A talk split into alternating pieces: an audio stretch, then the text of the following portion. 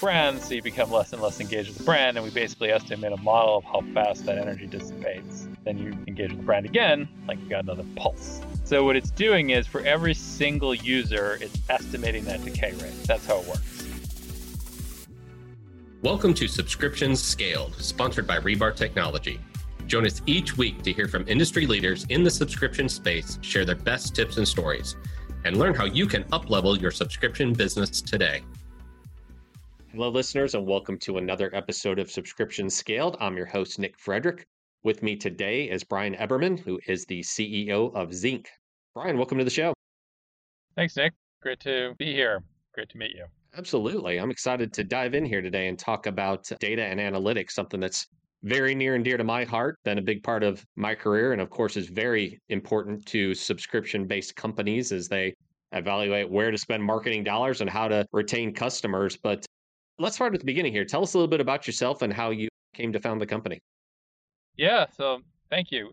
I started this company a little more than a year ago, or came to the company a little more than a year ago, and I have a deep analytics and data science and AI background. Uh, I've actually been running companies in the marketing analytics or data driven companies for 16 years and been involved in data driven and AI driven companies for over 30 years uh, after getting my PhD in AI and robotics. So I really love data, really love analytics, can go very deep, but we'll try and keep it actionable for uh, your customers, for your listeners. Well, well, tell us a little bit about yeah the Zinc platform. So the way I came to this company is, yeah, I did about Zinc and how I came to Zinc. So I came to the company from another company called Thrasio. Thrasio is the largest aggregator of Amazon brands around. They've raised about $3 billion, bought 300 different brands on the Amazon and Shopify side, a wide range of products across many, many, many industries. And I was consulting there as an executive consultant, technology and product from late 2020 until I joined Zinc. And what we saw consistently as we engaged in these with these companies, they were selling to companies like Thrasio and their ilk because it was just becoming a real struggle to manage the amount of data that they had to manage in order to grow the business. And a lot of these companies were between a million and twenty million dollars of revenue. They'd found a really interesting product. They'd sold it through various channels, both Amazon and direct to consumer. Really loved being product people, but as they had to know more and more about marketing, and more and more about analytics and really grow a bigger team, it became a real challenge. And so they end up selling to these aggregators. I think this was driving the whole aggregator business.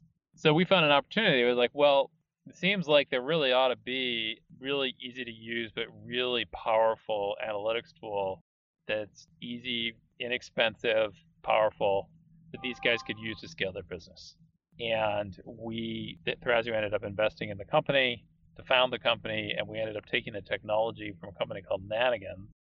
Nanigans was the leading social advertising company out there from 2010 to 2020, and repurposing it into the e-commerce space. And we just have a really, really rich history of deep, deep data science in the advertising space, business intelligence in, in the advertising space, and it was really a great set of people and technology to apply to this problem. Okay, walk us through some use cases. Like, tell us about your typical client and what they're using the platform for. Yeah. So a typical client, and actually maybe I'll just talk about a prospect I just talked to, which is actually not our typical, but it's a really interesting case. Let me start with the typical one, and then we'll talk about the prospect because I think it's all over the place. The people that could use this kind of technology. So the typical problem is a company is selling something on an e-commerce platform. You know, we started on Shopify, but now support multiple e-commerce platforms. And you know, maybe they sell most of them at that kind of scale sell 10 to 20 different products right? Maybe they sell a few more, but they're not selling hundreds of products. And they've gotten to the point where they're on multiple advertising channels. They're on almost certainly on Google and Facebook. They may also be on TikTok. If they're in fashion, they're on Pinterest. They're doing some kind of retention marketing and on Klaviyo, Attentive, maybe something else. Those are the, the dominant ones we see. And the questions become really the basic questions you need to run your business, but have to be answered at a very granular level. How much am I spending? Where am I spending it? what's it worth to me to spend that money? Should I spend more here or there? And who are these customers? So the lens we take to this whole thing is there's a lot of companies that just do straight up. We provide reporting against that. We grab the data from all those sources. We grab the data from the um, from your orders, right? If it's Shopify, we get it from Shopify. If it's something else, we get it from an order file. And we pull it all together to you in a actionable analytics package that basically lets you look at your data as if you were in a giant pivot table, right? And you can look at it any way you want. But the place we, so first place we add value is we give you the power to look at it however you want. And we find that different marketing teams want to look at things and different finance, like finance teams want to look at things in different ways than you might have in a package report. Second thing we do that's really different is everybody has other data that they need to append to the data you can get from the channels. And it's all different. For a big company like Thrasio, it's the brand, the COGS, it's the manager of the group, it's the manager of the what brands are in a group. For a small company, it might be the return rate, it might be the geo. I talked to a large company the other day. It was like, well, my COGS, I have to pay a fee to my local retailers based on their zip code. So I need to put that computation into my COGS. Can you do that? I'm like, yes, we can do that. So the next place we really add value is we have basically a low code, no code platform at which people can extend the metrics and add data easily into the platform that isn't coming from the channels. And the last thing, which really is relevant to your subscription folks, probably more than anything, and to most companies more than anything, is we take what we call a customer centric view of the world. Ultimately, this guy, Professor Peter Fader at Wharton wrote a book called Customer Centric analytics or customer centric approach. And he's been very famous in this space teaching at Wharton, talking about look, a company really is its customers, and different customers are worth different amounts. And it's not like you want to get rid of your poor customers, but what you want to do is align your cost structure to the value of your customer. And you want to focus your efforts on the most valuable customers. And if you're going to, and if treat your lower level, your less valuable customers with less, less cost. And in these e-commerce companies, what is cost? Cost 40% of it is advertising. So advertising often for most of these companies is 40% of their revenue. Next cost is, you know, COGS obviously, but that doesn't matter on the customer. And then customer service, right? Retention. So we have a technology based on our long history. Company's only a year old. We have much, much, much longer history of technology where we can build models of the value of each customer, each individual customer, projected forward, and then also compute what they actually cost you to get. And the thing that's super interesting when we do this for companies, the costs of acquisition and the cost and the values can be two orders of magnitude different. You can have a company that's it costs you five, ten bucks to get that customer, and it might have cost you two hundred. Same thing, they might be worth twenty bucks, they might be worth four hundred bucks, but the two aren't aligned. I have yet to see, you know, one of our goals with customers is to align those two things. You spend more to get more value. Right now, mostly we see complete lack of alignment. They're spending very little, and they're getting not very much value customers and very valuable. And the same thing, they're spending a ton and getting customers they really shouldn't have gotten, and and then the other one. So it's like they're just completely uncorrelated to take the statistical term. And so that I think is really important. And in the analysis we've done on a number of companies, is like 30% of their revenue could be regained. These are not small numbers. We're not talking about 5%, 2% here or there. If you could get perfect alignment, which I'm not promising, I don't think it's possible, but the effect is the amount you're missing, right? If you could even get a half of it back, you could lift your growth profits by 15%. You were talking a second ago about doing this at a very granular level. Is that saying that you're going down to evaluating that on each individual customer? Yes. We go down to each individual customer and we can do it for different kinds of companies. I basically, you know, in many ways, there's sort of four kinds of companies out there, maybe five that we see, right? And we have different models for different kinds of companies. There are companies that sell, I know you're focused on subscriptions, so I'll get back to that, but there are companies that basically sell the product to a customer once, right? And there are a lot of those on Shopify. And for them, the lifetime value of the customer doesn't really matter. What matters is the cost of acquisition. So aligning cost of acquisition with AOV is really, really important. And here you really want to know which audiences have the best return on investment. The second kind I would call the multi-purchase. They tend to be in the beverage, food, fashion, personal care, you know, things that are consumable or only used for a little while. But they may not be subscription businesses because they're not fixed velocity kinds of, of products where you need a you need to get get it back again at the same time. And there we have very strong models of if you've bought twice, exactly what you're going to be worth. And it's the same thing now. Lifetime value matters. You want to take the AOV, the average order value, or the value that that cost that individual produced for you so far, and add to it the amount they're likely to produce over the next 12 months, and compare that to what it actually cost you to get them, and then build audiences based on that return on investment. Then you have subscription companies, and subscription companies are really interesting. We have models for subscription companies because it's not about like you know what they're worth, sort of. You don't really. You're like, okay, I know what the contract is. I know what they're supposed to buy, but what you don't know is the cancellation. Like, what are your cancellation terms? And a lot of these things are month to month with the right to delay or pause. So we really look at on, on subscription businesses early indicators of churn. What is the likelihood that this customer is going to disappear?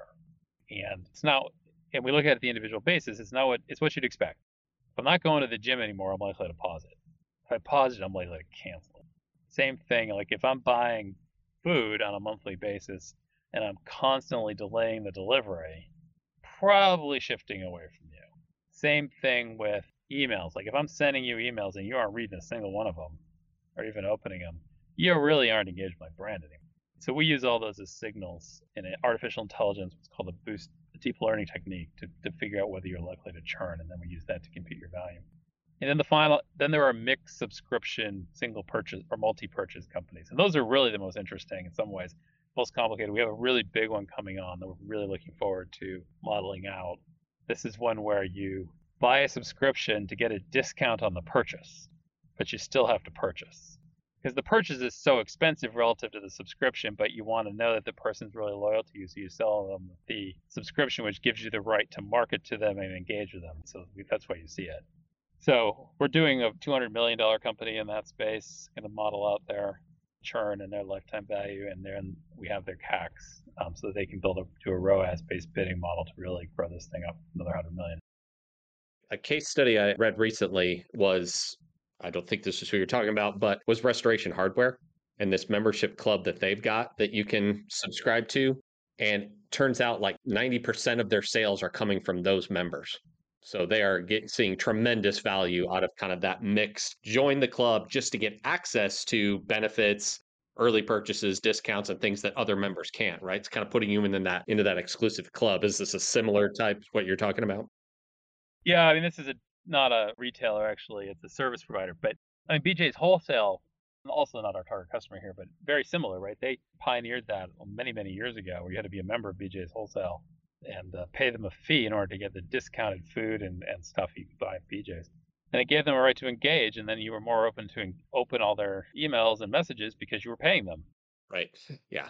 In that particular type of bottle, I think the incentive, the consumer incentive there is so interesting. I mean, we've had loyalty programs forever, right? Free loyalty programs where it's just, you know, purchase so much and then you might get a discount or something like that. But that and if you want to call this paid loyalty, I guess you can, but like these paid membership programs that really in and of themselves might not have a whole lot associated with them. Like you might join this and then if you don't use it to buy anything, you're not really getting any value out of it. But I think what that does to the consumer, right, is now they're heavily incentivized to, to your point, open the emails, walk in the store, make purchases because they're like, I paid for this over here. I need to try to extract more value out of it, right? Right. You appear top of mind when they need to make a comparative decision on something they could buy their place. Exactly you know, and you can expect we're going off topic here quite a bit, but I wouldn't be surprised if that's the next move Shopify makes with their shipping, right? I mean, they're going to offer Shopify Prime. They have to. When you're doing all of this churning and modeling out for your clients, what other data are you using? Are you staying within the client's data or are you supplementing in external sources? I mean, how do you get to a model that's tailored for them? Yep. No, we're sticking to first party data. We're very concerned about user privacy. So the sources of data are there's really four. First and foremost, the order file from data from the customer. They're using an e-commerce platform that would come from the e-commerce platform, which would be the orders and the users, right? And you can get a lot of data about the users from the e-commerce platform.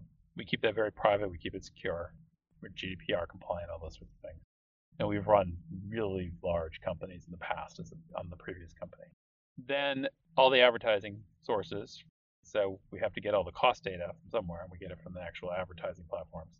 That's two. The third one is we stitch it together with a first party pixel, and we believe strongly that all companies should have access to all the information about the clicks that are go on their site and every click that ever happened, right? And they shouldn't have to pay big bucks to get that from an aggregate, from a reporting analytics tool. So we provide a first party pixel, links the UTM codes from the advertising to the actual traffic and experience on your website. We give full access to that to the customer so that they can explore. They can do things we don't do, which is like path optimization and page optimization. We don't do that. And then lastly, the company can send us other data they might have. They might have data on their users that's not in the order file. They might have information about the COGS, the return rates, the servicing costs, the competitive landscape. We don't really care because our model is such that we can flexibly add any data about a user or any data tied to a purchase into our system and report on it and use it in our analytics. We don't have to do a big BI project to pull this in. You just give us a spreadsheet, boom, it appears. It's really that simple. Gotcha. So then does that mean because the data might be a little bit different for everybody, does every client get their own model and do you have to go through kind of an onboarding process or a configuration process to develop the model for them specifically? Everybody gets their own results. There are four or five types of models, right? I said there were four or five types of businesses. So we have model types for each one. Even though each company, like let's take orders. So if it's from Shopify, that there's a standard format from Shopify, right? If it's not Shopify, we basically say this is our order file structure. It's modeled on Shopify. You need to give the data to us in this format. If you're big BigCommerce, your Salesforce, we're probably going to do an adapter for you and just pull it. But orders are orders, right? I mean, basically, it's like there's a transaction ID, there's a user ID, there's a SKU, there's a price, there's a discount, there's a tax. So we, they all look the same at that level. Subscription versus non-subscription is the only real variable that comes in in terms of pulling that apart as a pure data feed. Because subscription, you made an order and we may never see the next order on Shopify, but we know it's a subscription. It depends on what platform you used, whether we see it. So that's the only real big difference there. And then on the ad side, the ads are the ads. Facebook ads are the Facebook ads. TikTok ads are TikTok ads. It doesn't matter what you're selling. We see the data the same way. So we end up giving them right now, if you're one of the basic model types, customer types, unless you have something really off, like you really just want lead value or you want, yeah, leads are probably, we don't do leads today. We could do leads. We can turn it around basically in a day once we have all the data. And then is that once you've set up all of these pipes, right? Then your clients are getting refreshed, up to date data on an ongoing basis. Every day. The computers run it every day. You get fresh data every day and then you can choose how you're going to use it to segment your audiences, to use it for messaging and retargeting on Klaviyo or Attentive or whatever platform you happen to be using, or whether you're going to use that to create audiences on Facebook and Google, both positive and negative, and how you're going to tie it into your marketing.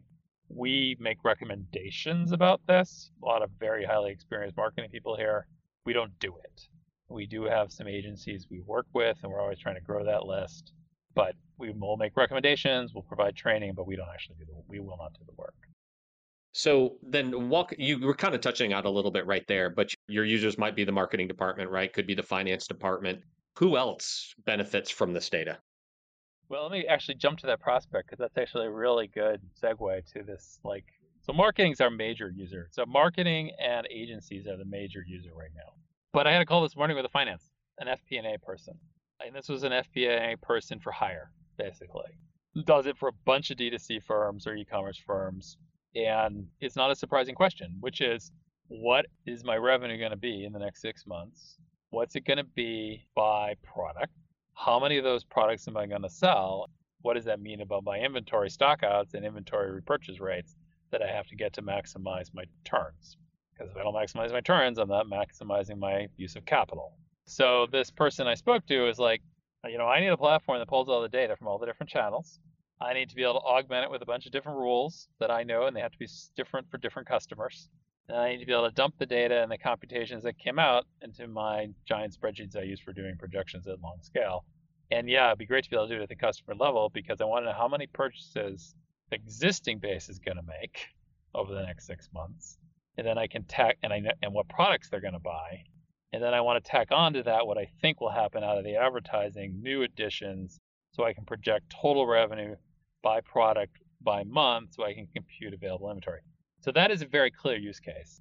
Another really interesting use case, because we analyze the lifetime value at the user level and we have information about the users what products they bought, what sequence products they bought, when they bought them, where are they from.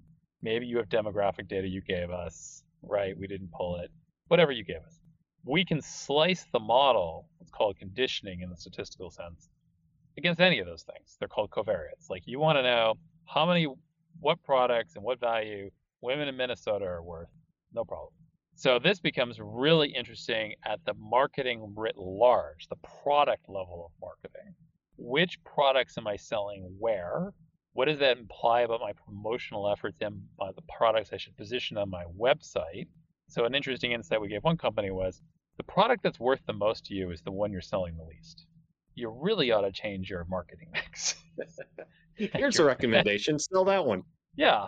Or, like, another company was like, why is that product still on your website? Just sell it on Amazon. You're losing money every time you sell that product use loads analysis at the product level, but it's done by looking at the customer lifetime value and the CAC of getting them, and then the value being produced on that product, and saying, well, the people who bought that product cost you more to get than you're getting back. You should turn it off. So you can do that kind of analysis, and then this lens of return on investment on a on a customer level is something we're going to roll out more generally, basically because you should really use it to analyze anything, right? You should say, what's the value of that discount? Did it move it up or down? what was the value of that set of, of that marketing program I put together? Did it move the whole set up or down? Of the people exposed to it, were they worth more to me than the ones I didn't expose it to? At a ROAS basis, right? Because that's what's really driving your business in the end. Is the difference is the net contribution profit after you take revenue minus COGS, minus shipping, times returns, minus cost of acquisition. If that's not as maximal as you can get it, you're not a great business what about the what if scenarios? Like, do you have the ability to say, well, if I kind of focus more over here, what does this look like over time? Yeah, we haven't built that out yet, but we've actually been talking about that quite a bit. I think that's a really powerful thing. So we give customers a churn versus value graph by customer. This customer is at 60% likely to churn and they're worth 10 bucks, whatever. Customer by customer. So the obvious what if is if I could bend that curve by this much, how much is that worth to me over the next three months? If I could reduce my churn at the low end by 5%, if I could reduce my churn by 5% relative across the board, what does that do to my bottom line over the next three months? Definitely have the data to do that analysis. We haven't done it yet, but we're, we're thinking about it. Same thing, like if I shifted my mix of advertisements and everything else stayed the same, what would happen?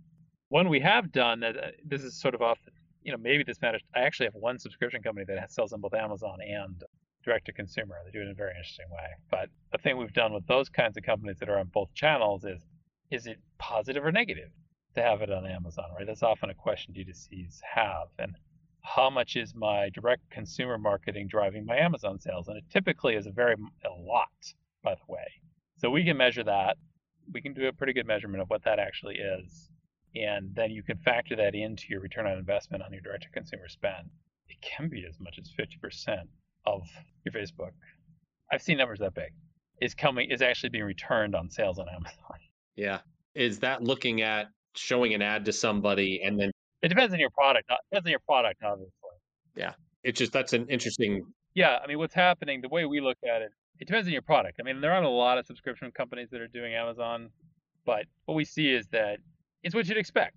I get an impression of the ad. It describes an offer that makes sense to me at the moment, looks interesting. I have I'm Amazon Prime because a huge fraction of people are, or they're like, well, I want to investigate this product. They go to Amazon, and what we see is a direct correlation of your impressions and your searches on your organic, on your branded terms, and we can line them up. And we're like, this many sales on your branded terms is actually coming from your direct to consumer advertising. Amazing. I mean, that just adds more value to it, right? But how do you measure that? Well, the way we do that is what's called uh, media mix modeling. It's the only way you can really do it. So we build a correlative model between the impressions. It's a deep learning kind of model, but between the impressions that you're running on your ad channels and impressions, searches, and the sales on the Amazon side. We don't do it at the keyword level. It has to be done at a very fine grain level and then rolled up You mentioned churn there, which is something we talk about on here all of the time. And typically it, for subscription companies is simply defined as a subscriber that cancels, right? A customer that you know that you have, that you know you don't have anymore because they've canceled and are, aren't paying you anymore. When for those that are looking at some of these mixed models that we've been talking about, I mean, how for a retailer or somebody in a transactional model, how would you define it there? So what we're doing on churn is we're always trying to estimate the probability that you're still a customer. So if you're a multi-buy retailer, like let's suppose you're a personal care product, you bought it, you bought the product, or you bought a product from the brand. The question is, are you going to buy another product from the brand? We also just talked about whether you, it's not guaranteed you're going to buy the subscription. So what we do is we look across all the orders that have happened across all the customers, and we build a model that predicts for every individual what the likelihood is that you're going to buy again by trying to get a best fitting model across all of them that estimates the future revenue. That what's called the regressor is the prediction of future revenue. Right? We can also do prediction of match of who's going to stay and not stay. So it's very good at financial modeling. And basically what it does is it says every time you interact with a brand, you're engaged with the brand. So I get you this spike of energy, if you will brand, so you become less and less engaged with the brand, and we basically estimate a model of how fast that energy dissipates. Then you engage with the brand again, like you got another pulse. So what it's doing is for every single user, it's estimating that decay rate. That's how it works. And then you match that with what the what the distribution of value is likely to be, right, on the next purchase against that kind of customer, and you get a lifetime value. In the does that make sense at a high level? On a subscription basis, as long as you know what the contract is, you know what the contract value is, and you know what the period is supposed to be, so you know what the hit of revenue is supposed to be when it's supposed to hit.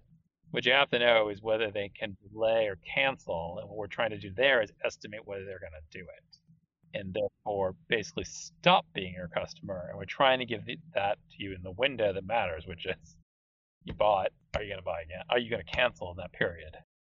Yeah, so there's obviously a lot of different ways to look at that. You can look at kind of, of course, the products that your customers have bought, but you can look at maybe the billing frequencies that they signed up for. And, and I tend to look at things from the billing side, the payments data, because that can tell you a lot as far as how a subscription company is likely to to keep or lose customers. But what other ways can, if you're not looking at that data, can you put the customers together and say, if I look at this, is it demographic, is it gender, is it location, or is it kind of a combination of all of those things wherever you can find a trend?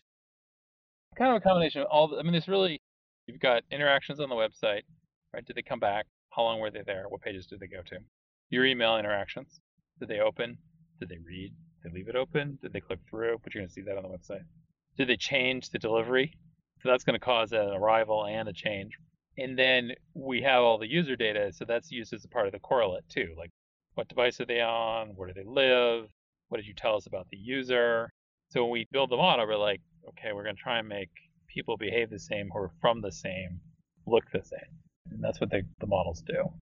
Talk us through just at a high level, what does your process look like? If somebody says, I don't have insights into this data, I don't know where I'm making money and, and where I'm losing it or where I should make more marketing investment for an average, if there is one client or merchant that comes to you, what does that process look like? It's quite simple to get going.